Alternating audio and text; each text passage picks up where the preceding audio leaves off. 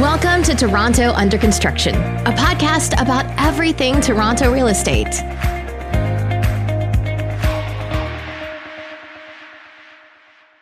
Welcome to Toronto Under Construction, a podcast about everything Toronto real estate. I am your host, uh, Ben Myers.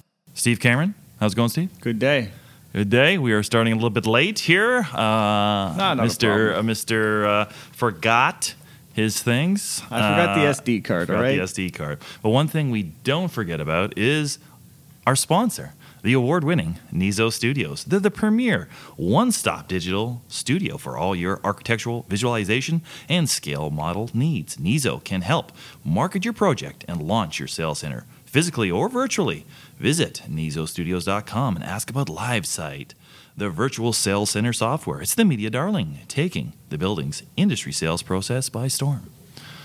Speaking of storms, it's a nice day out. Uh, That was a bad segue. Yeah, my segues. Where are you going with that? I, I'm, I, I'm, I'm just trying for different segues here. So, so Steve, I was watching uh, actually the last Tim and Sid. You know Tim and Sid on, uh, uh, yes, I'm very aware. and they did their Tim last Sid. show, Tim and Sid, and I was. Uh, they had some good segues. I think they have writers, but the, some of their segues, I was taking some notes.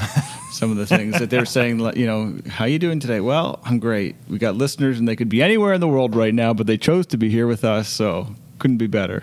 But I couldn't be better because we have a very exciting guest. That is an excellent segue. I've been practicing.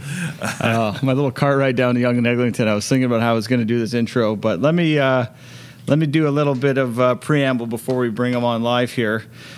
Um, very excited um, to introduce this guy, but I will say that finding his bio online, either on his website or LinkedIn, was a little bit difficult. But luckily, today's guest spent a hot minute in the NHL, so I thought I'd start with a quick hockey DB search. An absolute stud in the OHL, Scott McClellan played two years for the Niagara Falls Flyers, followed by two years with the illustrious and storied franchise, the Peterborough Petes, where in 1982 he put up an impressive campaign with 43 goals, 58 assists for a total of 101 points and 38 PIMs in just 65 games. Not a big deal. Not a big deal. My favorite line. Although, if I played on a line with Stevie Y, you know, I may have been able to rack up a couple points myself too, eh? Scott went on to play pro for a few years, coached some junior hockey before settling into a very nice career in real estate development. First at Tridel, and now as senior vice president of Plaza Corp. Plaza is one of Toronto's leading condo developers and builders, with over 4,700 suites sold in the last six years, translating to over $2 billion in sales. McClellan also oversees sales, marketing initiatives, new business opportunities, customer service, care practices. His duties also include product design, pro forma analysis, and revenue management. He has been an active participant in the industry for over 25 years, a true legend in the industry, and one of the nicest guys you'll ever meet. Mr. McClellan, welcome to the show. the nicest guys you'll ever meet. Was that really in a bio somewhere? Come on. I added that in today after you didn't give me a hard time for being an hour late setting No, up the equipment and finding the card, and here we are. That, that, that's great. Yeah. That was a mouthful, but it was uh, yeah, it was. that was pretty good, not bad. Yeah, it sure so was. tell me, like, that's, that's a lot of points. Yeah, I never 101 points. And I did not play on the same line with Steve Yzerman. It's Really? really, funny. We were. I took my son last year uh, to Detroit to see a game just before. It was probably last October, and we went in into the offices in the, the Red Wings offices, and we sat down with Steve. We played together for a couple of years, but uh, there was a. Jimmy Devellano was also in the room, and Jimmy Devellano said to a reporter, "This is this was Steve Yzerman's right winger, and he played on a line with Bob Errey and uh, another ex Detroit Red Wing." And and the, and Steve was the one that corrected. He said, "No, we never ever played on the same line together." Yeah, I, I played with Ken Strong and Doug Evans, um, and Yzerman played with uh, Bob Errey, who had a long long career in the National Hockey League, and Scott Toddle, uh, who's a player that we were both talking about and stunned that he never actually went on and had an NHL career. Was drafted by Vancouver, but never never got to play. But I no, I didn't play on his line. We had two really balanced lines. Uh, Let, us put it this way: our third line that year in Peterborough was uh, Derek Smith, who played hundreds and hundreds of NHL games. Dave Reid, who won two Stanley Cups with Dallas and with uh, Colorado and they played with a fellow by the name of Steve Seguin, who ended up having a pretty decent career with the Los Angeles Kings. So Any relation to um, Tyler? no, no, Taylor? no, no, Not- no. Because there was another guy in, on the team. I was looking on the roster this morning, and he, oh, his last name, anyway, his similar last name to someone who's a, who's a stud in the show right now. Cannot remember. Did I write it down? I can't remember who it was. that was on our team in Peterborough. Yeah, yeah. Would have would have been no relation. No, okay. I, I, I would have probably been able to see But you had you had Craig MacTavish on that team. You had Ray Bourque, Mike Milbury. Yeah, so I mean, when a I- couple all stars. Yeah. So when I got to go up and play for the Bruins, um, you know, it was interesting because it was that same year. It was the 82 83 season. And uh, um, I had played, I, I- so I was at training camp that year. Uh, drafted two years earlier, but I was at my second training camp, clearly going back to junior. But they put me in a couple of exhibition games. Uh, which were, you know, I, I was stunned that I was going to get that opportunity because they don't usually put juniors, unless Right. you're a first round pick, they don't put junior age players in NHL exhibition games. And it's not like it is now. Like, you know, fans are paying big money to go watch, you know, Boston and Philadelphia at the Boston Garden. They want to see Ray Bourque and they want to see Wayne Cashman and they want to see, you know, Rick Middleton and Barry Pederson and they want to see all the stars on the team. So it's harder to even get into games. And the coaches want to see their regulars Right. playing. Um, so to get into those games was pretty neat. I got to travel with the players. We, you know, we, we did all those kinds of things. And then I got called up later that year to play some games for the Bruins. Um, and and our team, that Bruin team, I, I want to say finished first overall in the league. They had 50 wins. Wow. In an 82 or Eight- the 82-83 season, and they ended was up it, 82 game or 72 game season? Uh, no, it would have been 80, 80 game 80 season games, back yeah. then. Um, and and then the Bruins, and then I was up in the playoffs after my junior career was over. I was a black ace or a, an extra player that they had sort of in practice and things like that. But uh, and we lost to the Islanders in six games, and then the Islanders beat Edmonton in four. So Wow. it was it was a really really good. Was that the Danny club. Potvin Islanders? yeah. That would have been a tough, uh, tough yeah. go, eh? Oh yeah. Uh, so they uh, the, they that was the year that they won the cup, and they beat Ed, like I said, they beat Edmonton rather handily. Yeah. And then Edmonton, that that was it. Edmonton decided that they were going to con- control the league for the next few years, and all those young guys learned what it took to win, I think, and, and started becoming a dynasty. Exactly. And, and so, how did you decide uh, when to retire? You didn't want to have a long AHL career or something like that. You know, it's it's always good to blame things like on injuries when you want to retire. The truth the truth is they help management helps you retire if you're not good enough. fair, fair. Good way to put it. So I no, I you know I I played in the American League for a couple of years, and I was I was still under contract, and I, I really didn't want to play. Like if, if I didn't think I was going to be an NHL player, I didn't want to be sort of 25 years old and in my you know fifth or sixth year of pro hockey and not probably not going to get a chance to play in the NHL again.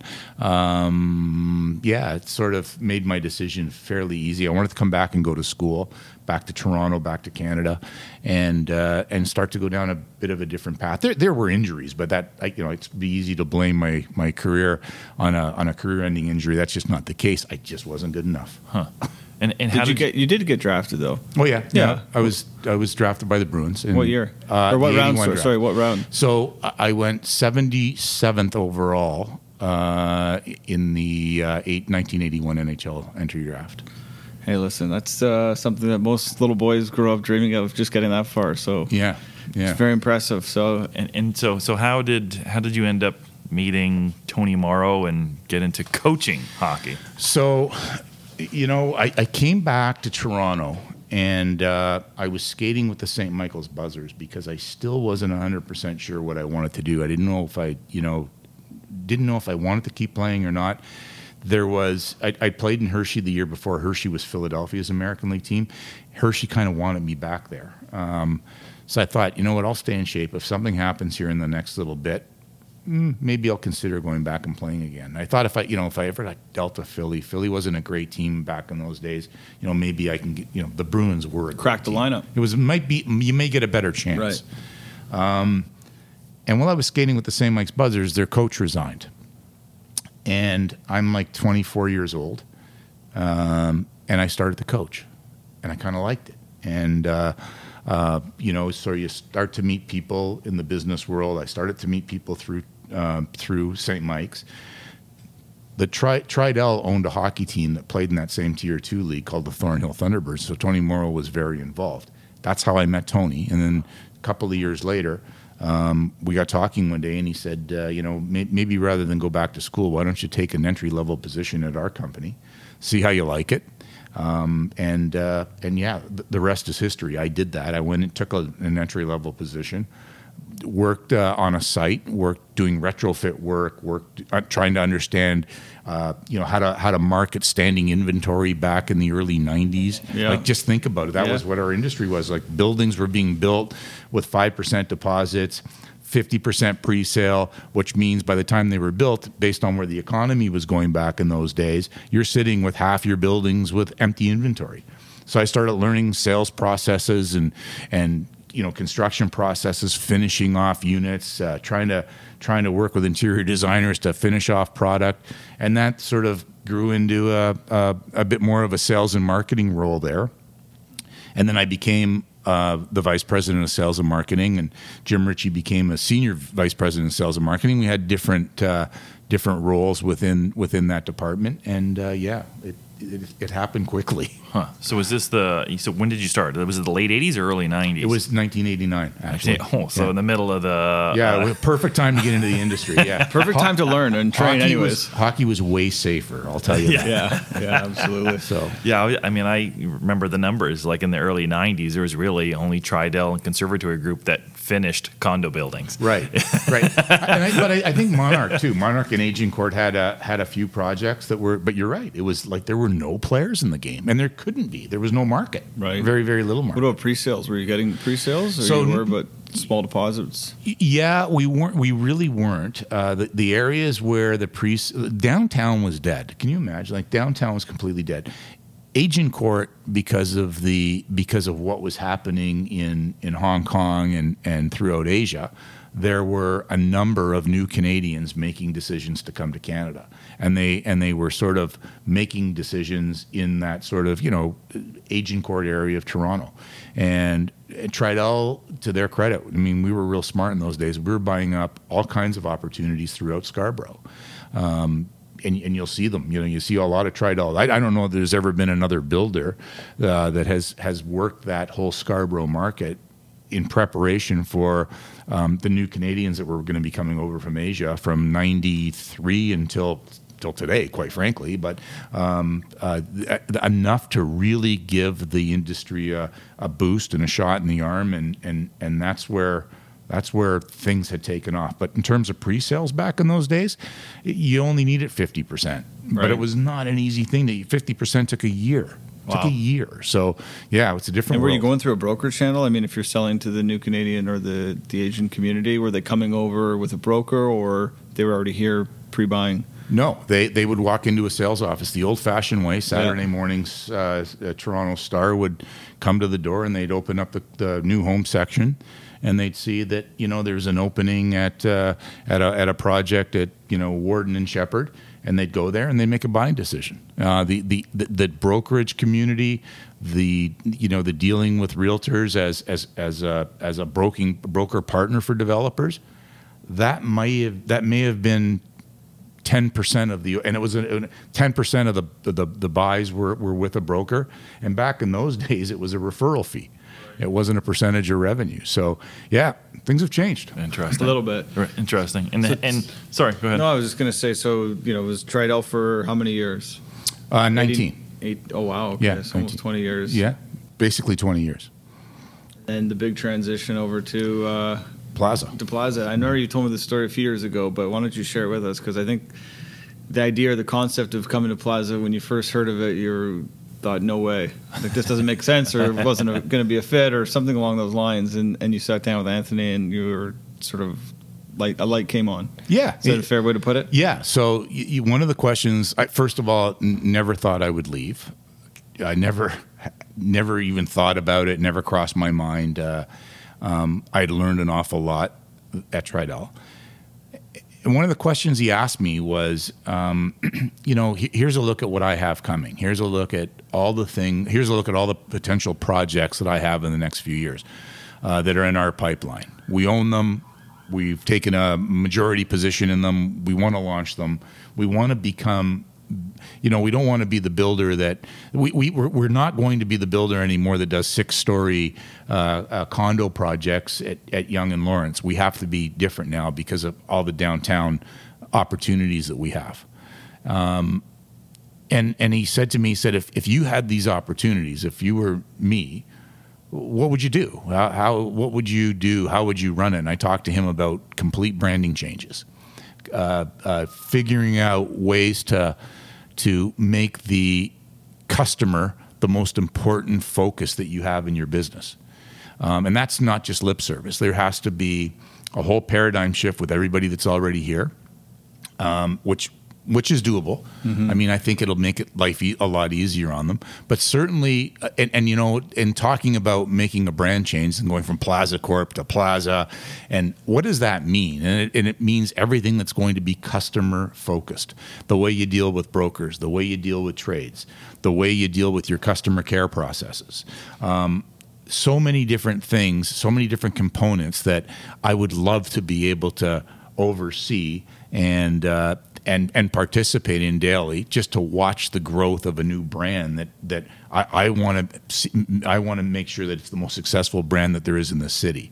And I I was telling Ben earlier. I remember sitting around with our customer care team, and one of the lofty goals that we had was to try and win Tarion Home Builder of the Year. I, I think that is the absolute most important award that you can win in our industry. Right. That is your purchasers, people that have put their hard-earned money on the table and have said that you are the absolute best builder that they've ever dealt with for that calendar year through the move in process. Um, from soup to nuts, from the day they signed the agreement to how they were communicated with, to the, the, the PDI, the post delivery inspection, all of those things had to be so much better than everybody else for us to get recognized against the other big brands in the city to start winning this award. We've won it now two of the last three years. Wow. And the year we didn't win it was because we didn't qualify for enough closings in that calendar right. year. So, uh, and that benchmark is now it, we have to exceed it every year now. Every year we have to do one or two more things, and it's been really challenging with occupancies during COVID. That's so. Sure. So it's been two of the last three years. So would mm-hmm. you say the build up to getting to this point has been all, all the hard work the last? Yeah. So it's been 20 years. Have you been here 20 years? Uh, 11. 11, 11 years. Yeah. Okay, sorry. Yeah. Um, that's that's impressive. So eight years and the turnaround is you know you're trying to start to pay off. Yeah, I was me- I was mentioning to Scott. I mean, I mean, no no uh, slag on Plaza, and for whatever reason, they just had a bad reputation. We're delivering product in the in the late 2000s, right? And yeah. uh, so when I was researching this and I saw that you guys had won two out of the last three, I almost had to like go back and like double check because it's such a difficult uh, you know, to, to, to win because obviously your last company that you worked at puts a lot of money into being the best and winning these awards and having them on the shelf and showing them to purchasers and and that being part of the, the mm-hmm. sales mm-hmm. process, right? So it's pretty amazing. And I know that you guys have a uh, goal of zero deficiencies, which seems pretty impossible with the size of the projects that you do, but you know, maybe expand on how difficult it is to, to, to, to have that type of goal. So when we started um, our one of the things that we did, um, we basically started doing everything in house. Sales and marketing teams, customer care teams, almost every component, almost every every uh, you know touch and feel part of the process. Uh, we've we've taken everything in house except for construction. And a lot of people might think, well, isn't that the most important? And yeah, it absolutely is the most important. But we we we decided uh, we started doing work with TMG. Now, TMG is run by Tony Moro, who was the former CEO of Tridel. Um, and we thought that things like his buying power, uh, the fact that he understands the the whole zero zero deficiency philosophy that I used to talk to him about on a regular basis, we thought that we were very compatible for each other's brands, and it's worked out extremely well. By the way, they've done probably ten thousand units for us or suites for us that uh, that have closed and, and and have been perfect. So the whole zero deficiency benchmark. Um, it, we we put our suites through three different PDIs. So the construction people turn it over to the customer care people, and that goes through an inspection. So we, we just like a homeowner would come in, fix the fix the door, fix the window, paint touch up over here, um, uh, or, order a new part over there, and those kinds of things happen. The next step part of the process is uh, customer care now takes it over, and they they go to their pre-delivery inspection person that's a full-time employee here at Plaza. And the same thing happens. They go through another really, really challenging PDI inspection. Then when the purchaser comes in, at that stage, you should almost be at zero deficiencies. I mean, it's gone through two or three really, really strenuous, uh, uh, hard test, if you will, um, uh, inspections. Now the purchaser comes in and they sit down. They come, they they do an inspection with our our on-site customer care representative, and we send a maintenance person in so that you know if, if something has to be adjusted we fix it right there right in front of you. And that person has a white overall plaza uh, uh, um, that's white, cool. like like, like and we and we so when you leave the goal is to have zero deficiencies. Now you can't always do that but you will be contacted every single day to let you know the status of that scratch on the wall and, and what it's going to take to fix it. The trust that we've been able to gain with our purchasers is, I don't even know how you measure it, but it's incredible. And they talk about it all the time. We've had, I've had a number of brokers this week when we're launching 400 King Street say, hey, I just closed at Yorkville, I just closed at the Met. Um, our suite has zero deficiencies in it. Never seen that before. So, yeah, it, it's a little bit of extra effort it goes a long way. So, do you attribute some of this? I mean, Tony Moro is obviously a competitive guy. His son is a, an athlete, a good hockey player. Yeah. Is, is there any correlation to the just the competitive nature to be the best that that's sort of trickled over into uh, your business career? Yeah, there's no question. I mean, I, I grew when I grew up as a as a kid in Toronto. Tony Moro was a, a household name with the Toronto Argonauts. I mean, everybody. That's knew, right. He was on the Argos. Yeah, for, for many Correct. years, and those are the days when the Toronto Argonauts, were a big Maple deal. Leafs, they were bit fifty whatever CNE held held. I've heard fifty thousand. I don't think it was that many, but whatever. The, there was capacity every single home game, and he was a star player on the team, and uh, um, everybody in Toronto knew him. I, I you know, I used to, I, I, I don't want to embarrass him, but I will if he was sitting in front of me. But he used to go to this pizza place at Rogers Road in Dufferin to sign autographs, and I used to go wait on a Saturday morning to get his autograph. So yeah, no, and, and his son Mark. Wait, hold on, you telling me the athletes are eating pizza before the game? Yeah, no, this was They didn't play Saturdays; they played Sundays. okay. So, uh, and it was free, so there's no question Tony was going to show up and get a free pizza. now so, we've got to make sure he listens to yeah. this. Um, and, and, his son Mark. Uh, uh, you know, it was a high pick in the National Hockey League. Uh, was drafted by uh, the Ottawa Nash- Senators. Oh. No, Ottawa Senators. Yeah. Uh, traded to Nashville. Uh, was was in Anaheim system for a while. Traded to the Leafs. Played some games for the Leafs. Most of his career was played with uh, with Nashville, and he did have a, a rather serious knee injury. And he played a while with the Marlies too. After yeah, that, he did. He? Yeah, I right. believe he, he's captain on every team he's ever right. played for. He's that. He's a a complete leader. So is his dad. Um, um, and that's there is a lot. Th- th- clearly, that was a path to their successful business careers. Interesting, yeah. That's amazing. Yeah, I don't I mean, know I don't know Tony or, or Mark well, but I will tell a funny story. When I was uh, young, as actually as you know, uh, I was sick and I went through chemotherapy and I was at Sick Kids, I had lymphoma, and actually my first interaction with Scott was uh, we were down in Boston and, and, you got us tickets to the game, and I always remembered that. That was uh, that was an amazing experience. I think we sat in the front row. Front, was, yeah. they were Harry Sinden seats. Yeah, they yeah. were awesome. And yeah, my dad said, "Oh, I got this buddy. He got his seats." And it was the first time I thought my dad might be kind of cool. But anyways, fast forward, uh, you know, to the summer of that year, I, I went to uh, a camp for kids with cancer called Camp Oochigeas, which is a big. They do the big run down down uh, Yonge Street with Sporting Life. Course. And one of the counselors there was I can't remember her name, but she was dating uh, Mark Moro, and she used to tell me stories about her boyfriend who is this big hot, hot shot hockey player, and I, you know, I was I was playing AAA right before this. I got sick, and I always had this sort of like vision of Mark being this uh, pretty heroic guy, and, and then grew up to get into the industry and.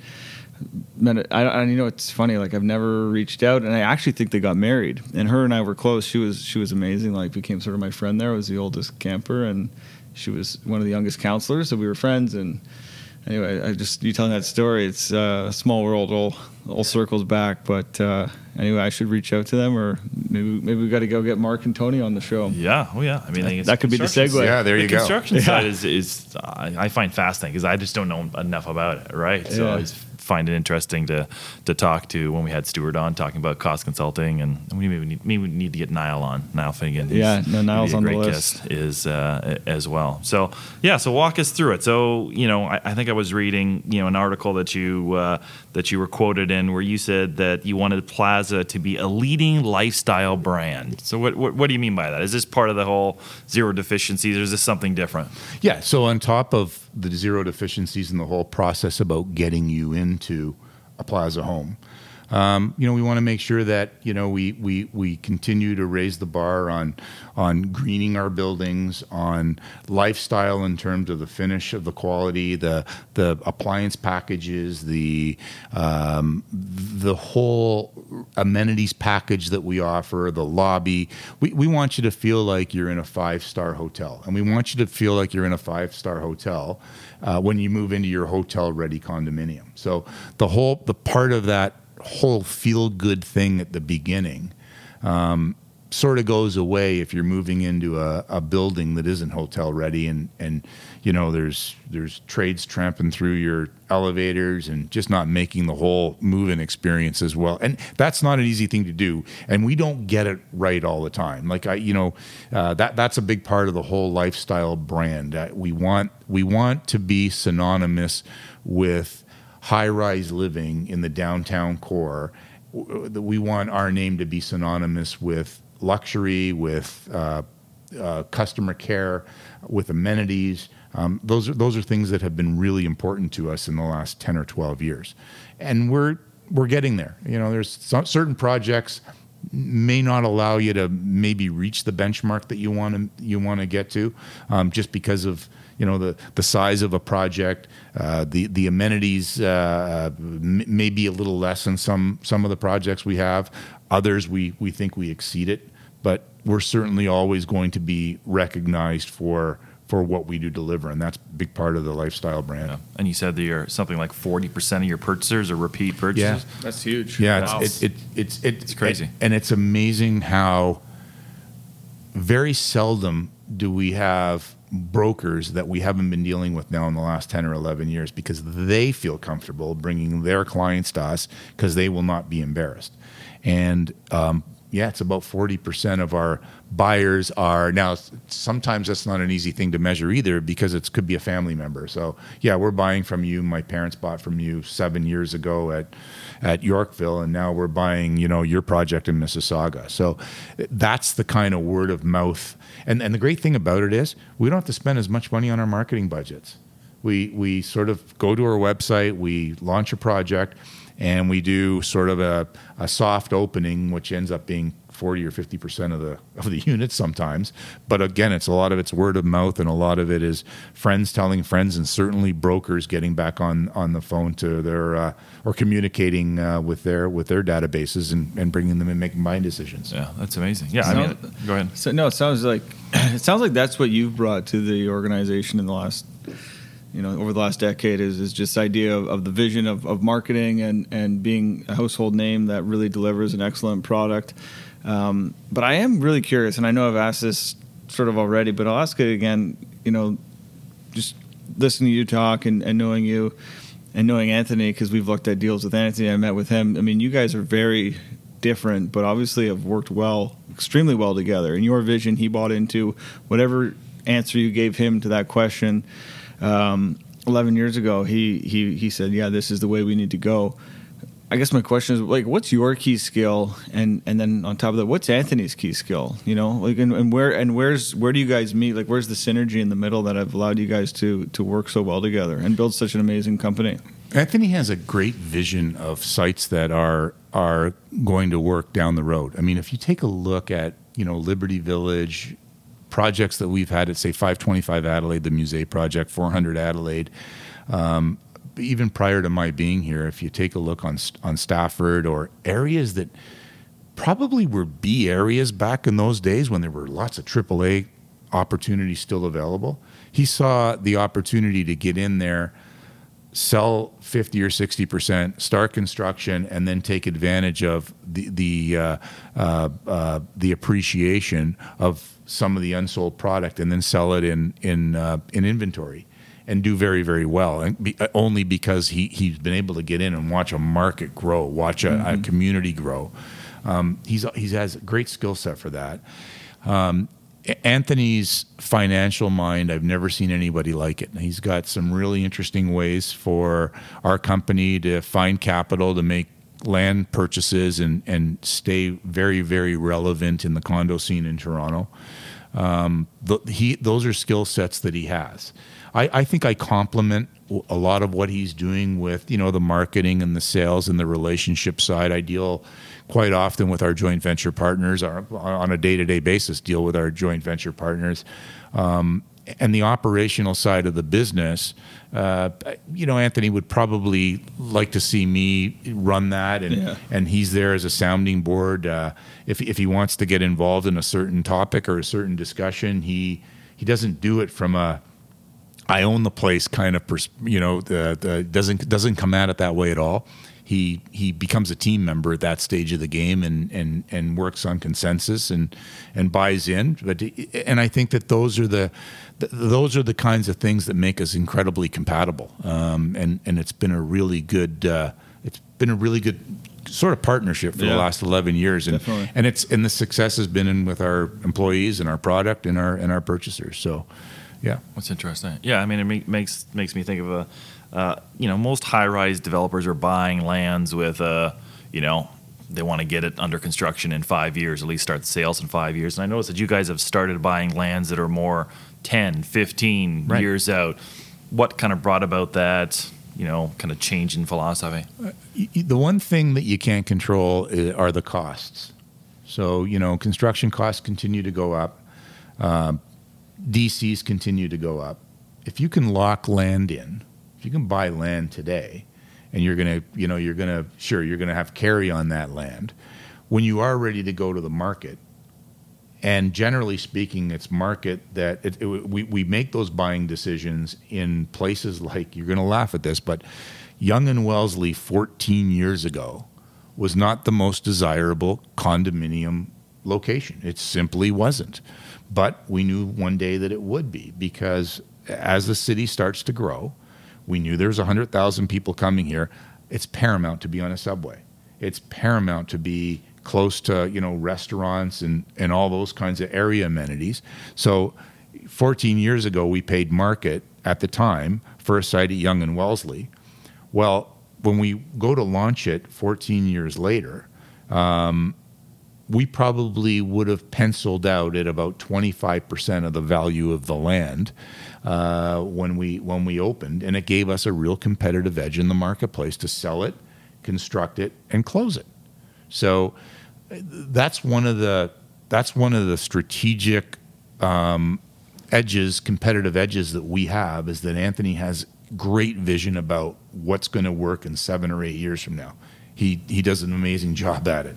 Uh, sometimes I think it's a bit risky, but he's proven me wrong every single time. Can you can you imagine buying that site in that was 2007, right? Yeah. So you buy a site, probably paid quote unquote top dollar for the site At the time, sure. because it's a, a major major intersection, and then next year all of a sudden the bottom falls out and 2008 hits, and you know there could have been a knee jerk reaction to sell or flip or try and build right away.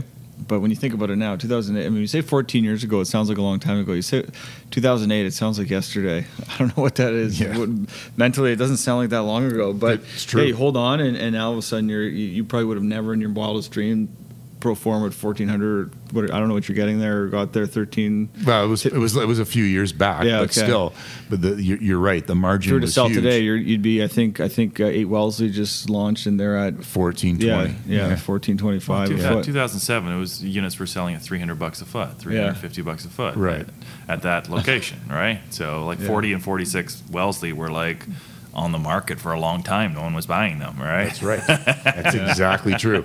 And land was probably 20 bucks a foot back then. Yeah. The- the- Yeah. on the- when you made a buying decision. So, Yeah, that's can you crazy. imagine that?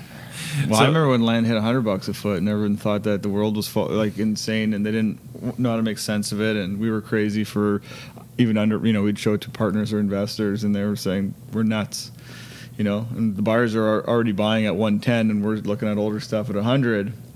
And um, anyways, I remember when it hit 200 it was above it too. So you know, it- you know, we all sound, you know, it, it's crazy. I remember when construction costs hit hundred bucks a foot on on saleable, not on not on gross, but on saleable product because you're running pro formas against uh, the revenues, and everybody was like, oh, "That's it, the industry's done. Hundred bucks a foot for construction." now, now it's like four fifty or four 450. seventy five and pushing five in a lot Yeah, of a lot of cases. So. It's it's amazing how this whole market's evolved in every way possible. Yeah, Yeah, I was just thinking like uh, obviously you guys do a lot of work with uh, Cranston Capital. Mm-hmm. So they're you know they're uh, they're in on some of these longer term plays. They're buying into these longer term visions as opposed to shorter term deals. Well, no, Cranston is is more like a, a, a banker for us. They they raise money. Um, they but and and that would be their role. Their role. We'll, we'll go to Cranston and we'll say, you know, let's uh, let's let's get into a situation. Not Cranston themselves, but the they, they go out and they find us a, a couple of hundred small investors that uh, become our partner in the land purchases, um, and that's been very helpful. And especially when you're when you're out as a developer and you're trying to trying to think of creative ways to buy land and and and and sit on it through the process. Um, it's a, it's a great opportunity for individuals to go through Cranston and uh, and participate in our deals that way, and then they take a, a, a you know a, a large chunk of the profits at the end of the project. Um, we've been able, in most cases, to double everyone's money. So if you're putting in a hundred thousand, uh, you'll get a couple hundred thousand back. Uh, hopefully, it's in three or four years from now. um, the process has taken a lot longer, as everybody that's in our industry knows, and that's had a little bit of an impact on on the time period in which uh, which the returns are coming. Uh, but that that's that's a whole different discussion, and that's a, an industry challenge for for all of us. So, um, but our investors have been incredibly happy. Uh, they continue to come back to our, our deals through Cranston on every, every time we have an offering. So, it's been it's been a good run. I just, I just, thought, sorry, I was just gonna say, I think of what you were selling one Yorkville at, and what the pricing is now. It's, you know, those investors probably uh, d- done fairly well for themselves. So, what was crazy about One Yorkville? what was is- it? Give us the time the time frame on So, that. So 2014, February 2014 is when we you launched went, One you York- launched. Okay. and we were launching one Yorkville at a hair under 900 bucks a foot. I, Yeah. it was, and everybody, actually, everyone's there. Wow, you guys are really going to get 900 bucks a foot in Yorkville? Like, oh my God, yeah, yeah. Well, it's what's it going to take? A year and a half to pre-sell it? And like, I, I'm already losing my hair, man. I really don't want don't to hear this. this from from everybody, right? So, um, yeah, uh, 900 bucks a foot. The site next door to us last year sold for 1800 bucks a foot. So, Yeah. so And the- Pemberton's going to relaunch uh, down the street, and They- they're going to get over two thousand for sure. Wow. Yeah, and, and everybody is going to do, you know, quite well there. And we're actually going to final close that project in the next few months. So, It's a beautiful building. It Looks Yeah. good, and it's a nice piece. It's it's it works well. It fits well.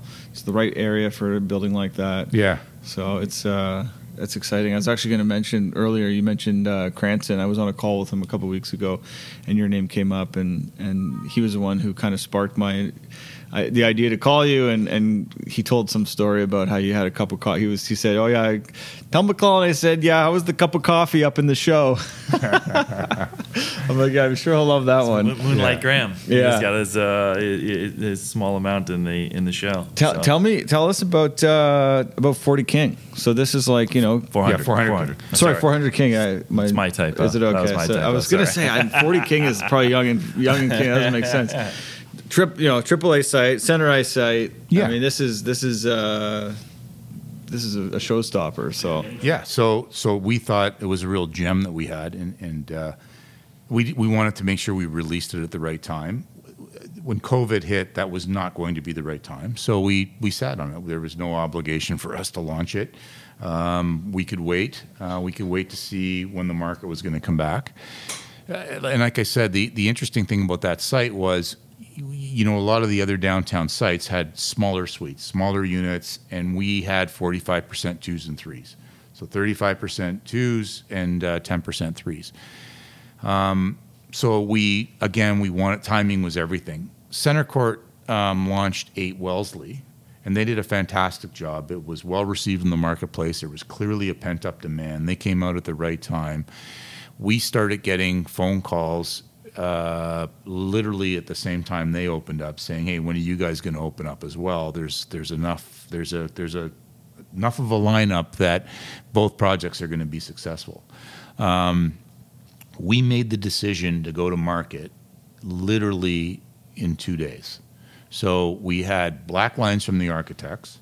We had a sales office that we were building in, in anticipation right on site, um, but we weren't couldn't be ready anyway because of uh, the lockdown. We couldn't have anybody at it. I thought you also weren't necessarily allowed to build uh, sales offices with some of the restrictions. Actually, no, we could. As Oh, long as as long as it's part of the sort of real estate chain, you can you can continue to build. Uh, you can continue to build, and it was a retrofit anyway. It was sort of materials coming in, and, and it was more of a retrofit. There was not really a ton of hard construction, but the construction industry, as long as it had to do with residential, which this did, it, we weren't affected by it so much. So we had a sales office up in King City, and we thought, you know what, we'll we'll send everything out electronically. Uh, this was a week ago, so today is we're here. We are sitting sort of uh, on a Wednesday. This was twelve days ago now. Wow. Uh, what a turnaround. We we sent out black lines, and we sent out a, a, a not a great elevation of our building, and we sent out a price list and worksheets, And? uh, we've got about 360 of them that uh, we're now in DocuSign. we now have a website that's Being built or built? that's that's in that's uh, the website for the site is now up and running. Out of how many units did you? 616. Wow. 616, and we're about 350 right now. Um, and that's before we can get into the sales office downtown. And we are going to be moving into the sales office downtown this weekend.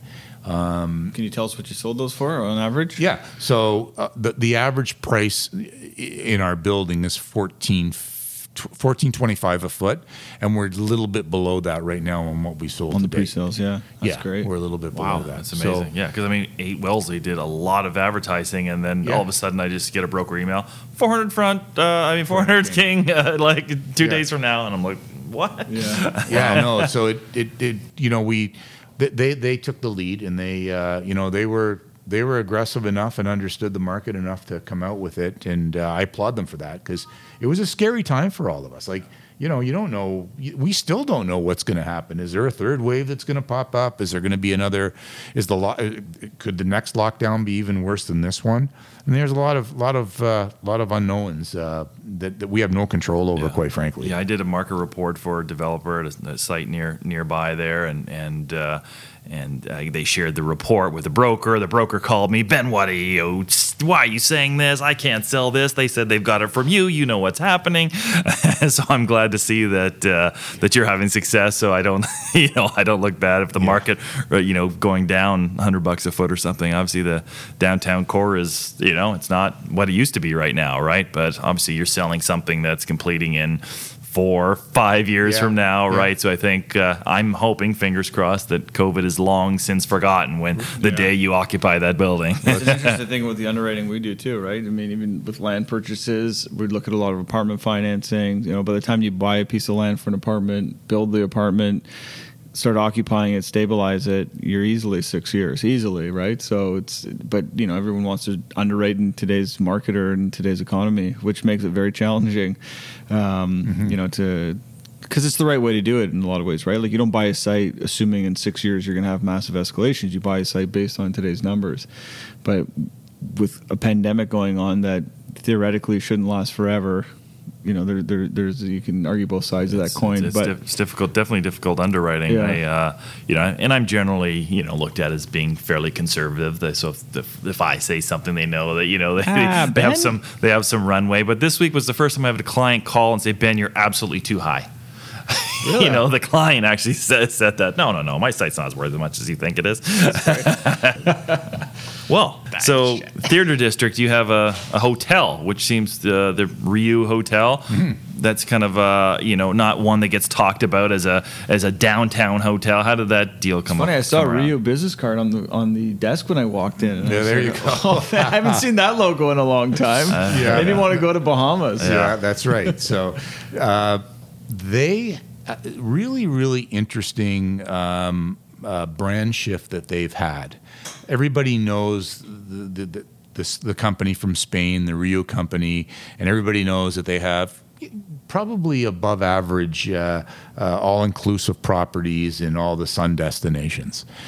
They and, and all inclusive usually. So what they had started to do, they started looking at uh, urban centers to, to to put their brand in, and they thought that what they could do is that Spaniards travel all over the world. They go to Miami, they go to New York, um, they go to all these sort of world class cities, and they started looking at these great urban hotels. So I went and stayed at a couple of them just to get a feel and, and see what they were up to.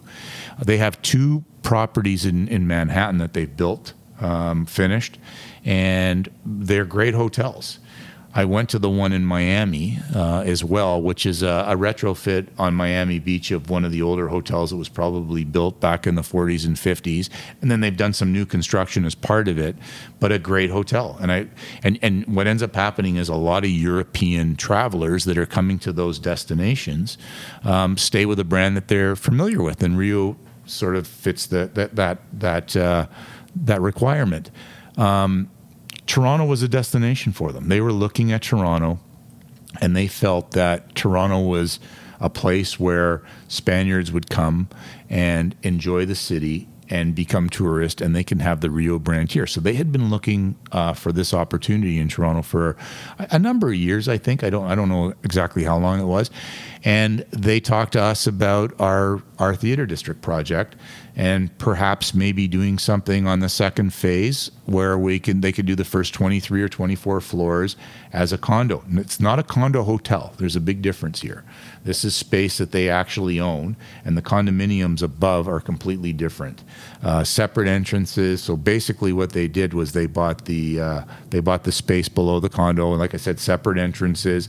It's not something where you know there's the services of the hotel can be used in the condo it's nothing like that. So if anything separate. ever happens to the condo, uh, the, the, there's no there's no bearing at all on the on the unit owners, on the condominium residence owners, um, in any way whatsoever.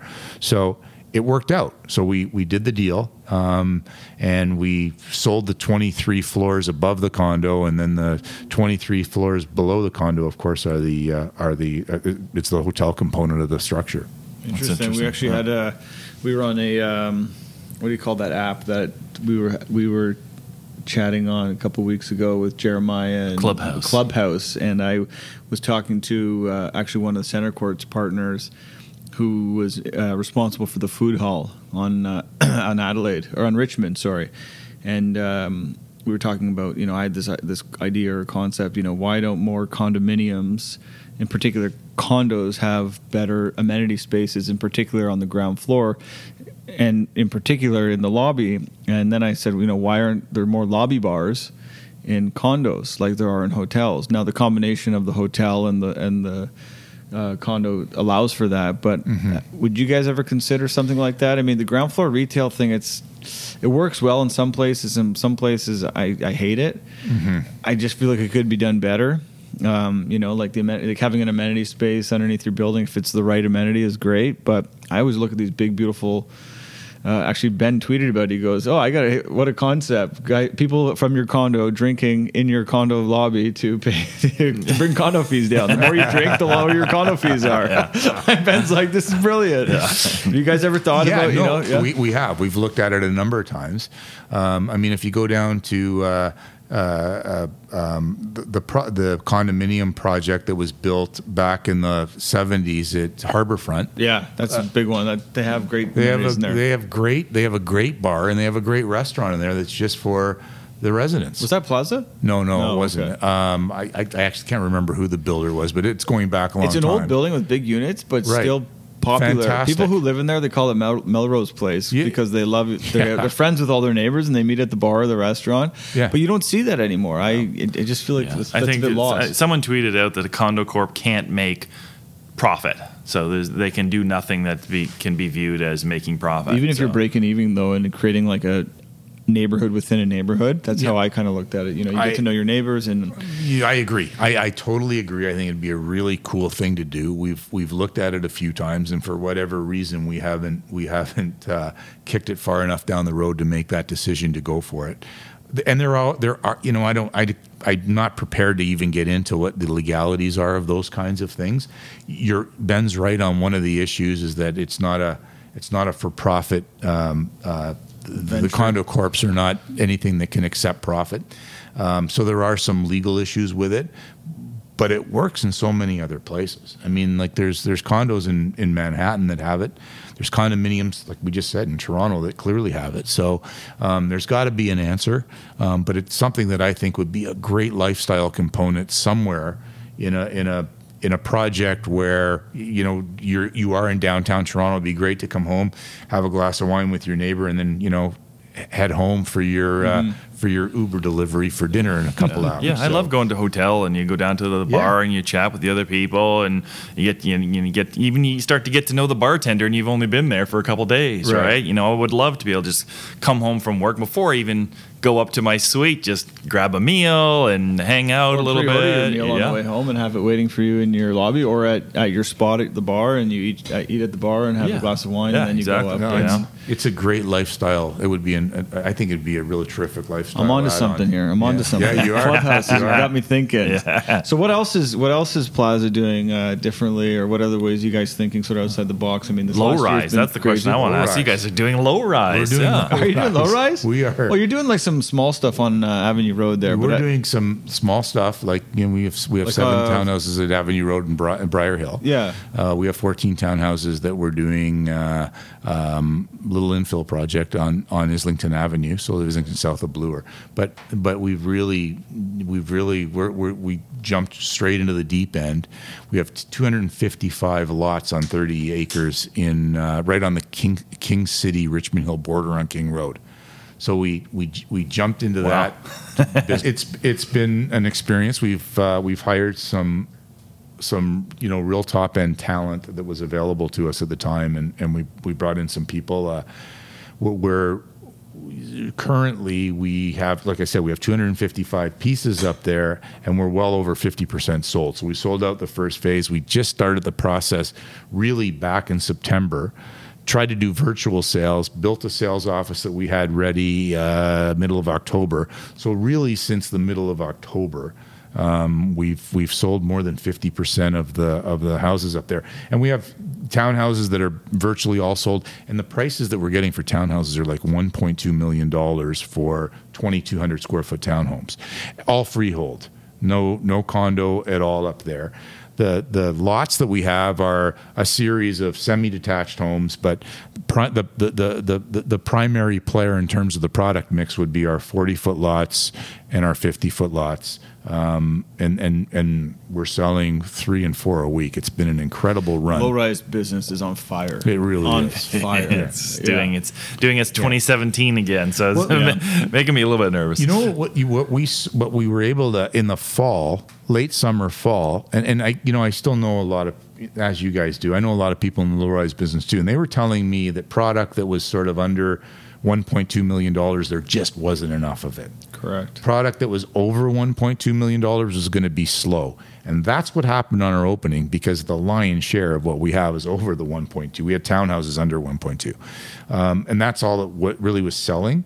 Um, not anymore. It's it's taken off, and I think if I talk to those guys now, they'll say that the probably the the, the watermark would be 1.6 because everything we're selling is north of 1.6, anywhere between 1.6 and 3 million. Yeah, is- it sounds like everyone's Yeah. launching and then cutting it off before they get ahead of themselves, raising the prices, Yeah. selling like crazy, cutting it off, raising Yeah. the prices. I was talking to a it's few it's people an the it's an interesting game because 2017, you know, low rise prices went up 45 percent in a single year, right? In the Yeah, low rise new home right. business, and then you know the market came back down, and Yeah. and developers had to lower their price, And they had- right, another to move too- the rest of the inventory, and then those previous purchasers came back and started Well, they getting didn't want angry. to close. I and- mean, it was time to close, and then they were selling the remaining units Yes. at twenty percent less than what they bought off for Yeah. three years ago. So they said I'm just going to walk away unless you recut my deal. Yeah, and it but- screwed up the financing. It screwed up a lot of you know. I mean, they're on the hook for it, but some people walk. It was all driven by the appraisals that were done. yeah, that too. Yeah, So that when the appraisals were done on a lot of those homes. You're, oh yeah, when it was complete, you're right. Yeah, absolutely. That's It that. was- what that's what killed it. And- Absolutely, yeah. And and you know what? We now now there's plans out there, and we have them where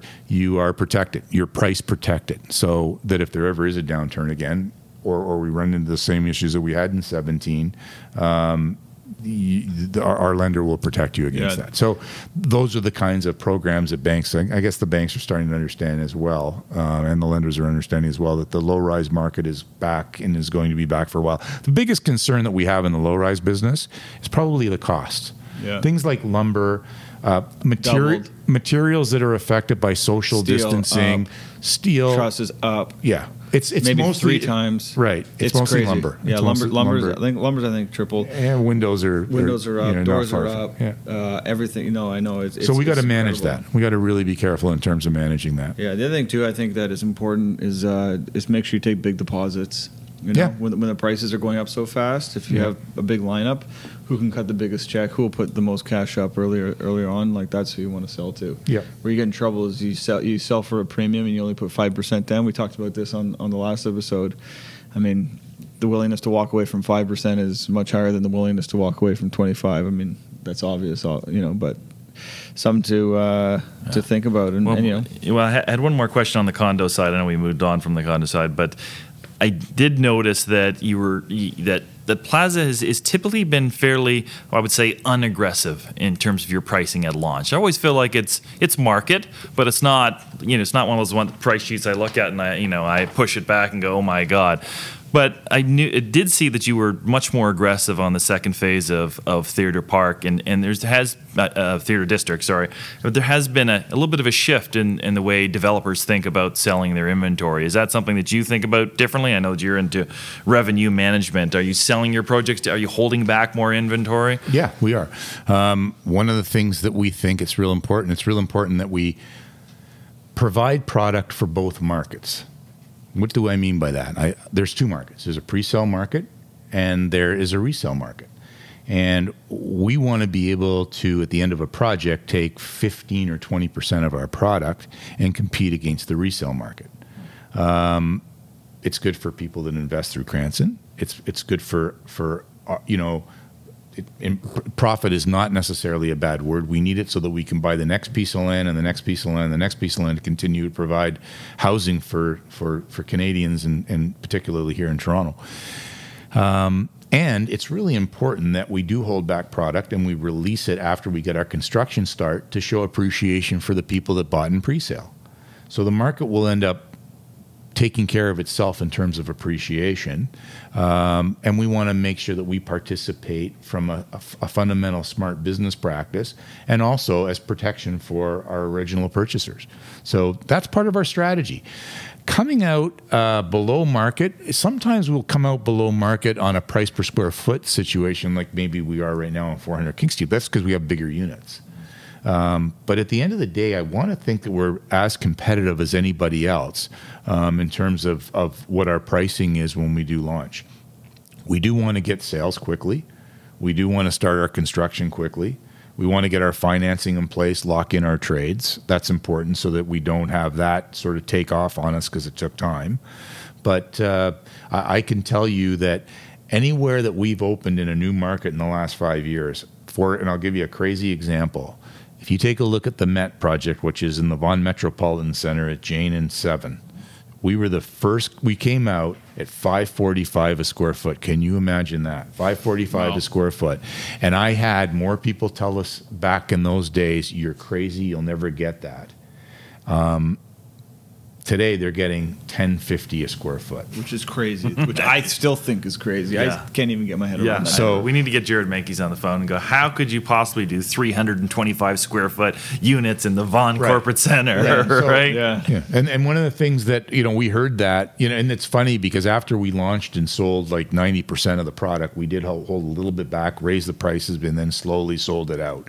Um, one of the things that we did here is "Oh, how come you came out so cheap, and we couldn't stop laughing laughing. You're the same guy that called and said you're never going to get 545 a foot in Vaughan. It's not going to happen. Yeah. Yeah. Um, so, you know, a lot of times if we're first in and we've launched a project uh, and we've sort of value engineered the, the, the, the pricing matrix and the, and the, and the, and the costs, um, yeah, maybe it did look like maybe we were on a price per square foot a little bit cheaper, but generally we're, we're pretty competitive with the rest of the marketplace. Yeah. Before we, you know, we've talked a lot about Plaza, and, and we haven't got too much into COVID or politics. And Ben loves to uh, stir the pot a little bit, so I'll ask a question on his behalf. And and, and no, but it's an honest question. Obviously, there, there's an affordability issue in Toronto. You're in the business of providing homes for uh, everybody, not just one asset class or one, you know. Um, sort of snack bracket of, of uh, affordability being now doing low rise, uh, doing townhouses, doing you know 700 square foot units to, to penthouse units. But you know, how do we solve, in your opinion, the affordability issue here, and, and sort of moreover the, the supply issue? You know, it's it's killing us, and everyone sees it, but maybe the politicians are blind to it. I don't know. What's your take on this? Well, you know, the, the affordability, the, the the, the, the missing affordability product 20 years ago, um, and it was the same conversation that we were having 20 years ago. Which is interesting. Yeah, it's just different set of numbers right now. But Yeah. the one thing that that was introduced to the to the buying populace in, in, in the marketplace were condominiums. Condominiums were the affordable ownership Right. for years. That's the way you got into the market. That's how you got into the market, and and you know you could you could be uh, you could be a, a sort of a, a lower income family or couple, um, and you could you could afford to buy a condominium. Um, what's happened is if you if you you know there's there's times I would really it's hard it's it's it's hard to uh, not bite your tongue or it's hard it's it's easy to bite your tongue on this one Yeah. but the truth of the matter is if you take a look at all the back taxes that we're hit with right. section 37 parkland contribution development charges um, the the T- Toronto Green Standards are making making things even more difficult now in terms of what our building has to look like. Uh, no, you know the, all- the the carbon like those kinds of things that are really important are also driving up the, costs. Yeah. Like- because like- it's getting pushed through to the buyer, but and it's a pass through straight to the buyer. exactly. But does no one recognize that? Well, It's, it seems I'm- I'm- insane I- to me. I the sit on the economists will the economists will tell you, well, just pay less for land. And that's exactly the answer that we've had from a whole. And, It's and pol- crazy, like- politicians will say that to us too. Pay Yeah. less for land. So now you have somebody that owns a parking lot uh, in downtown Toronto or somewhere in the GTA that looked at their parking lot as a potential residential condominium site. Uh, they'll just wait. of course. They're, they're in no hurry. That someday, someday it'll it'll be worth that again. So we'll just wait, um, which goes back to the availability of product. There'll become a housing shortage again. This is this will become who a who blinks first kind of discussion at a table somewhere. But I sit on the board at BILD, and these are the things that we talk about on a regular basis. And and I I've, I've chuckled a whole bunch of times when I've listened to politicians stand there and talk about the fact that we need more affordable housing, we need more supply. But then NIMBYism kicks in, and there's no damn way you're going to build that condominium in my riding. There's no way that we're going to allow you at Jane and Bloor to have 16 stories. The most you can have there is 12. But that'll be the same politician that'll sit in a round table and say, well, you know, affordability and product go hand in hand, and uh, we have to deal with this. Like, are you kidding me? It's, It's- like, it's- like, don't be a politician, be a leader. Honestly, exactly. That is my entire point. The Paul, I forget his name, but there was an article in the the local, not the Bayview Post, the North Toronto Post Yeah. about this the proposal for Yonge and Davisville. Right. Two big towers, and I'm reading this politician saying I'm going to use every tool in my toolkit to fight this. I will never allow this happen to our neighbors. I'm like, you are on a subway stop. This Yeah. is the place that we should have density. You should be promoting this. The taxes, like the, that little node needs people. It needs restaurants. It sucks. Like, how could you be a politician and you're like like be a leader. Be a leader. Like like like pave the way and, and do things properly. Like where else do you want the density if you don't want it on top of a subway? because like exactly. uh, other you're not going to put it in the neighborhood, Right. right? Like I I just it's just it. Yeah, one, anyways, of, I, that's one why my, I'm not One on of my clients just bought right over here, and they're fighting that one tooth Yeah. and nail. All right, Yeah. so I don't know how you sit on those BILD meetings well, and not like lose your mind. it's- like, I it's- can't. I'm upset just listening to you say that. in it's little room. incredible. It's incredible how you will hear politicians literally talk out of both sides of their mouth. They talk about, and, and and you know the whole affordability, um, affordable how. Like I'm not even sure what affordable housing is. I'm not think- sure. I don't even think they are. I don't know that any anybody could t- give me a definition of what affordable housing means. Does it mean you want to put affordable rentals, below market rentals in a condominium? I, I, I'm not sure what that does to the value of the condominium, and I'm not sure that the buying that, that people that are buying condominiums are are going to be open to that. I, I, I don't know. I could be completely wrong, but my sense is. Uh, b- by the way, we do get that all the time. We get that question on a, on a, on from from people that are buying condominiums because it's still the affordable alternative to own, ownership. Yeah. They they worry about those kinds of things in buildings. Well, they're, like, they're saying if I'm going to buy a unit for 1,200 bucks a foot, Right. is my neighbor going to get to buy it for 400 bucks a foot? right. And and then what's the demographic Well, of that neighbor? someone on Twitter said that it should be 30% inclusionary housing. It should just come out of the developers' super profits. Yeah. Yeah, you know the, the amazing the amazing thing about developers that I that I always chuckle about. And I, I've literally had this conversation with a number of um, politicians. yeah. They'll talk to us about our profitability, and we sit there and we and, and I've had the discussion where our profits. Um, we, first of all, all the risk is on us. 100% of the risk is on us. We have no nobody that's going to partner on the risk side with Yeah, us. no one's going to backstop that. For And at the end of the day, if we don't have a certain profit margin, we can't get construction financing. Ben, how many times have I yeah, said this? Steve said it, uh, said it a million times. And, and, and you know what? And you you you look at pro formas all the time day. As a construction lender. Every day. When you take a look at how barely financeable projects are, barely financeable projects are, and you see the profit margin that are barely financeable, banks aren't going to let a project go through the risk, uh, their, their risk departments unless there's a certain percentage of profit.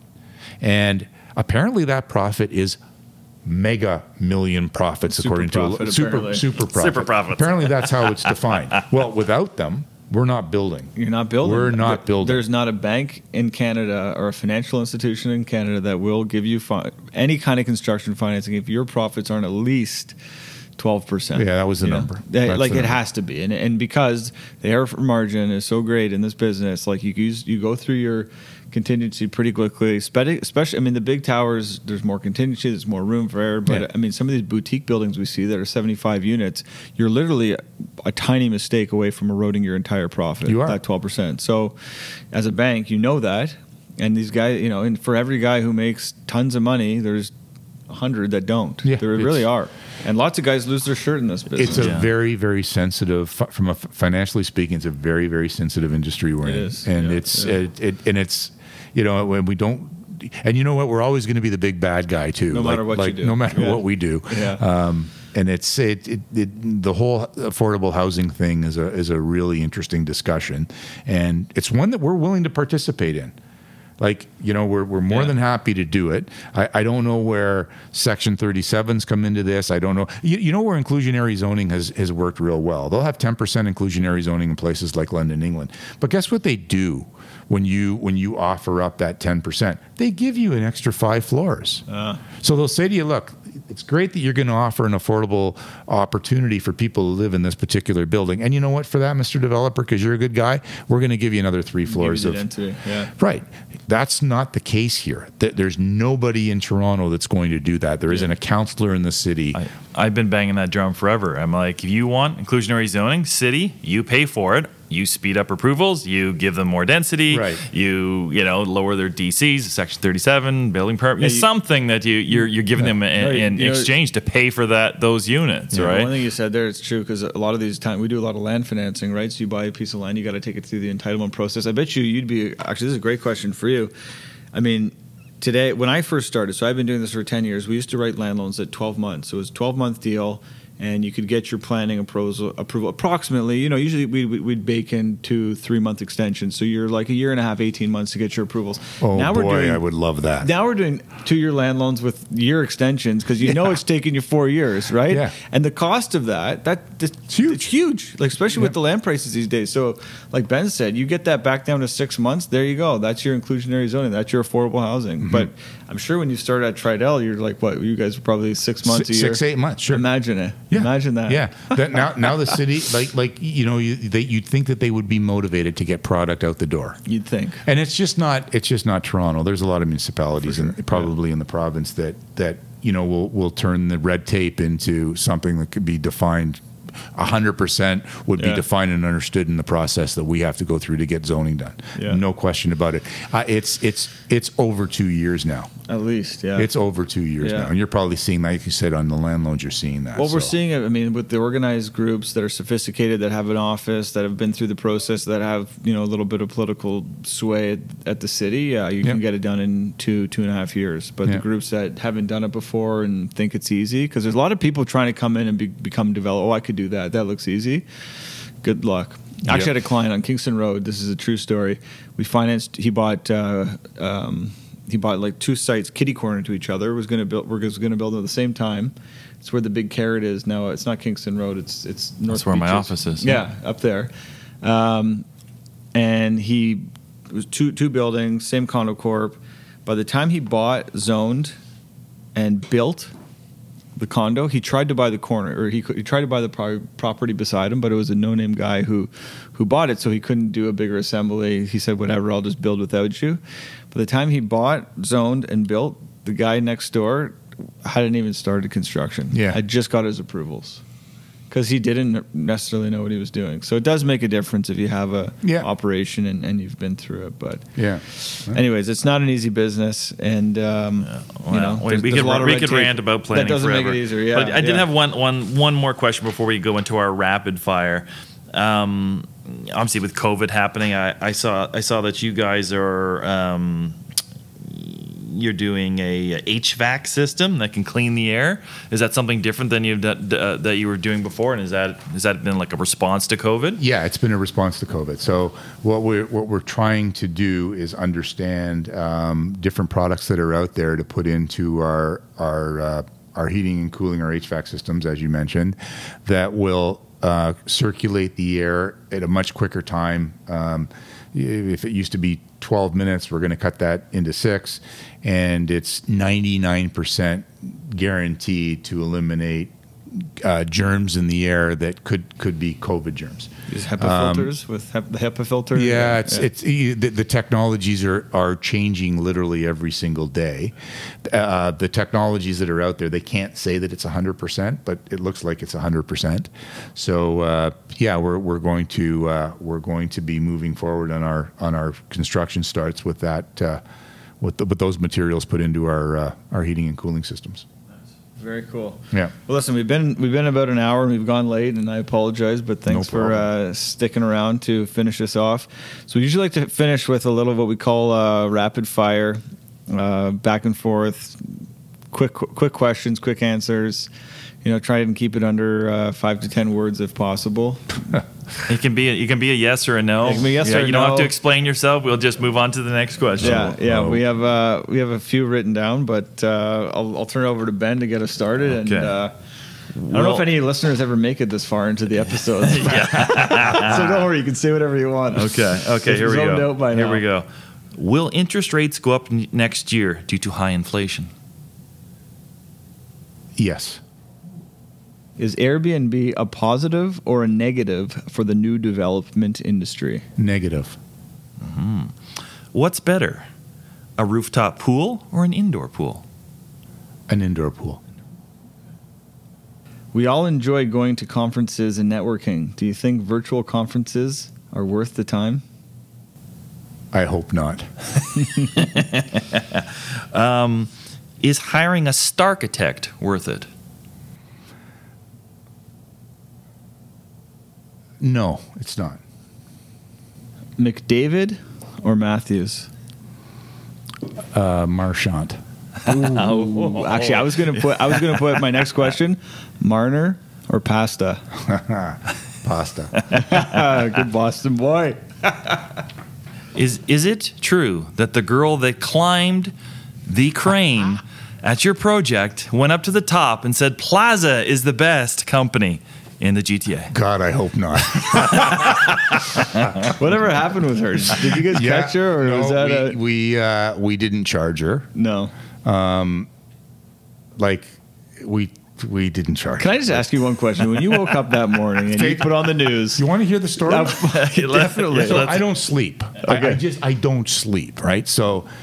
I, I, on purpose or on I, I don't know. So I'm rolling around. It's like four in the morning. I flip the TV on and I'm watching CP24. yeah.